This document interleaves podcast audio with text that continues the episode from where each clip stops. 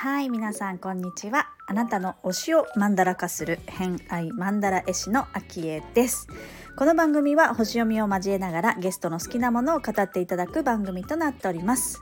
今回のゲストは前回に引き続き、えー、能楽の世界で小包を打たれている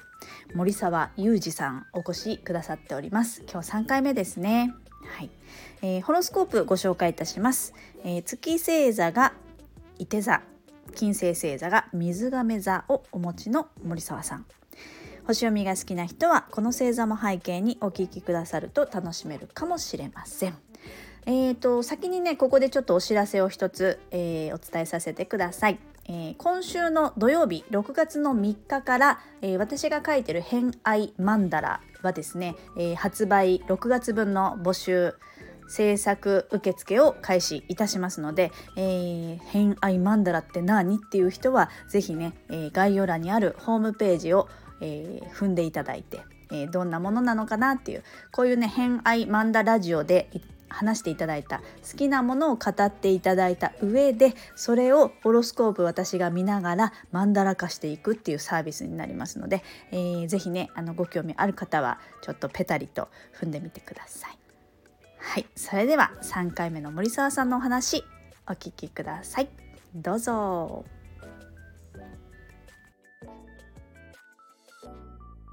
そう。それで、あの、うん、ギターって、あの、まあ、ギターに限らずなんですけど、左手で押さえて、右手で、右手を動かして何かするものって結構多いんですよ。例えば、書道でも左手で押さえて右手で書くとか。お茶碗とかも左手で固定して、うん、右手でお箸で食べるとかですね。うんうんうん、あと昔の盾と剣みたいのも、盾を左手で持って剣は右手で持ってるとか。うんうん、左手で押さえて右手動かすものって多いんですね。うんうんうん、なので、ギターも三味線もそうだし、うん、小包もやっぱり同じなんですよ。左手で持って右手で打つ。うんうんだからそういうですね、いろんなことがやっぱり共通している、共通点にも興味を持っていくきっかけになりましたね。これが、えっ、ー、と、二つ目に書いていただいた違うものの共通点探しがお好きということです、ね。そうそうそうそう。なるほど。あ、うん、そういうことか。そういう意味ですね。うんうん。そういうのを発見すると、はってなります。いわゆるワクワクしちゃいますあそうですね。そこをやっぱり、こう、あ、ここが一緒なんだな、みたいな。これやっぱり神話の世界もつながっていて、うん、世界っていろんな話があるんですね。うん、でも、ここは一緒なんだっていうところが、やっぱり一番大切なところかなっていうところですね。うん、で、あの、相違点っていうのは、意外に違うところって見れば違うのって割とすぐ分かってですね。うんうんうん、うんあのー、まあ、バーっと言えていくんですけど、まあ、共通点って割とこう能動的に見ようとしないと、なんか見えない気がしてですね。うん。うん。だから興味持つってことは、イコール共通点を見つける。まあ、もしくは言えるようにするというですね。うん。いうふうに自分の中で決めてます。決めてます。決めてだから共通点が見つからないってことは興味はないのかなっていう感じがしたり。確かに、確かに細部がこう見えないですもんね。うんうん、外外枠だけとか輪郭だけだったりとかして。はいはい、さらに多分こう、水が目指し点っていうか、こう上に一回引き上げて全体を眺めるみたいな、はい、ミクロとマクロを繰り返して、興味が、うん、まあね、興味がまず大前提ですね。それがあったら、えー、そういう共通点がこうポツポツと点と線をつないでいくみたいな作業ができるか。はいうんうんええー、面白いですね。なるほど。そういう共通点探しが好きということですね。そうですね。うん。ました。ちょっとじゃあですね、えっ、ー、と、はい、もう本当にお話が面白くてたくさん聞きたいんですけれども。すいません。あの、お時間がそろそろなので、はい、えっ、ー、と、次の方のご紹介をしていただきたいと思うんですけれども、はい、えっ、ー、と、次の方、森沢さんがご紹介した推しのお友達を紹介していただくんですけれども、はい、次の方はどんな方になりますか？あ次はですね、あの、はい、水橋琴美さんという方で、はい。えー、ロサンゼルス在住で、日本にもまあ行ったり来たりしてるんですけど、あの、スピリチュアルコーチというのをしている方です。おはい。どういったご関係というか？えっと、クラブハウスでですね、ははなんか彼女はあのお昼にノリトルームっていうのをやっていて、はい。はい。まあ、そんなのを行き来したり、あとはその、彼女はこう、モデレーターをしているルームで話をしたりですね、するので、はい、えー、まあ、仲良くなって一緒に京都のリトリートをしたり、あとは、あのうち、うちの稽古場で、なんかちょっとヒーリングコンサートのようなのをしたり、まあ、しています。へえ、はい、あ、じゃあもう実際クラハでつながったけれども、あの、はい、実際リアルなつながりも今あるってことですね。あ、そうです、そうです。はい。もう本当今時ですよね。うん、うん、なるほど。わかりました。じゃあ、ちょっと琴美さんにお話を、琴美さんからこんなお話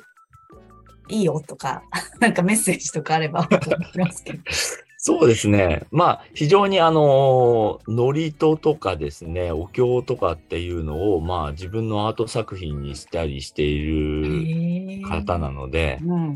うん、まあ、そういうのに興味を持ったきっかけとかですね、そんなのを聞いていただけるといいのかなと思います。なるほど、わかりました。はい、じゃあ、ちょっと琴美さんとは連絡を取って、えっ、ー、と、はい、を決めていきたいと思います。ありがとうございます、はい。はい、ありがとうございます。はい。じゃあ、最後になりますが、えっ、ー、と、今後の活動だったりとか、えー、告知事項なんかあればお話しいただいてるんですけど、何かありますでしょうか？あ、はい。えー、能楽の舞台って、割とですね、あの、単発の講演会的な要素が強くてですね、うん、いつも単発なんですね。はい、だから、なんか一つの舞台というよりも、まあ、私の名前で検索していただくかですね、あと今メルマガしてるので、登録していただいてですね、なんか今後の舞台予定とか、あの、こう、順次発信しておりますので、まあ、興味ありましたら、そちら見ていただけると嬉しいです。わかりました。ちなみにメルマガはどんなことを発信されていらっしゃるんです？か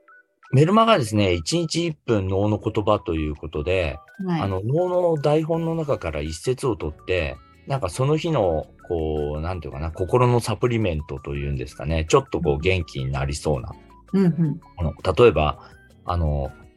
えっ、ー、と、一文字の違いとかですね。うんうんえー、例えば、私でいいた例えば仕事のあの、あなたでいいって言われるのと、あなたがいいって言われるのと、一文字しか違わないんですけど、うんうん、なんか随分違うわけですよ。そういう、ね、はい、意識をちょっと向けていただくような、もう本当にパッとスクロールしないで読めるぐらいの内容です。ね、あの、私もこの間登録させていただいたんですけど、本当に、はい、あの、1分ぐらいでサクッと読めるものばかりで、ハッてする。感じです、はい、朝朝見てハッとして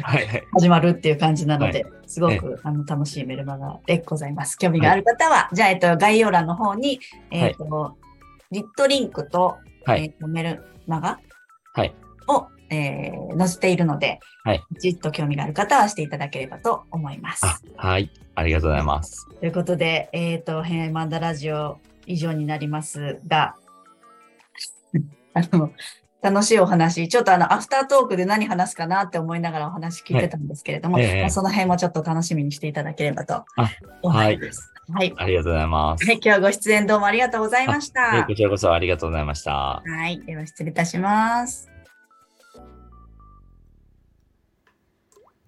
はい。ということで、今回の偏愛マンダラジオいかがだったでしょうか？えー、まあ、最初の方にねこう物と物の共通点を探すのが好きっていう、まあ、リストにも書いていただいたんですけれども面白い視点ですよね。あの違いっていうのには目が行きやすいけど意識してこう興味が湧かないと同じ点っていうのは見えないよっていうふうに森沢さんお話ししてくださったんですけれども、うん、確かにそもそも持ってる視点のスタンスによって、えー共通点を見つけに行くか違いを見つけに行くかって割とね違うような気はしますよね。うん、なんか聞いてて思ったのはこう人に会った時も同じことがあるかなっていう気がしていてうんとこう初めて会った人に共通点をうまくね見つけられると話が弾んだり、まあ、こういう好きな話もそうなんですけど「あの偏愛マップ」っていう斎藤隆先生があの書かれてる本があるんですがそれでもねあの好きなものを話して、まあ、例えばそういったねヴィンテージギターが好きだっていう共通項がもし見つかったらそこで話は弾みますしさらにねそのヴィンテージギターの中でもディテールの部分ですごく好きなポイントが一緒だったりするとよりね深い、えー、仲になったりっていうことも見つかったりするので、うん、共通点を探す視点っていうのは、まあ、そういうねものでも人でもすごく、うん、いい効果があるんじゃないかなってすごく聞いてて思いました。まあねあの森沢さんが言う多分共通点探しってこう左手で支えて右手でこう打つとか書くとかっていうそういったこう動作の共通点だったりとかってする感じだったのでちょっとねあのニュアンスとしては違うかもしれないんですけどあの偏愛曼荼羅を書いてる中でもあの共通点探しよくしてるんですよ思い出してみれば。あのいろんなこうたくさんの好きなものをこう書いてきていただくんですけれどもその中で結局これとこれとこれって同じことを言ってるよなみたいなの私多分ね得意なのかなと思うんですけどあのきっと根っこのところはこれですよねっていうふうに提示してそれをこうマンダラで表現していくんですけど、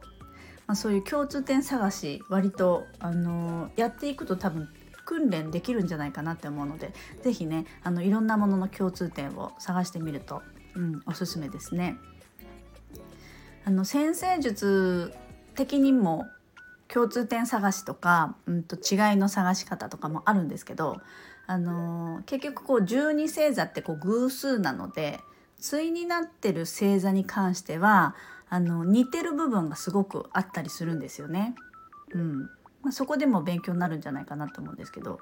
例えばあの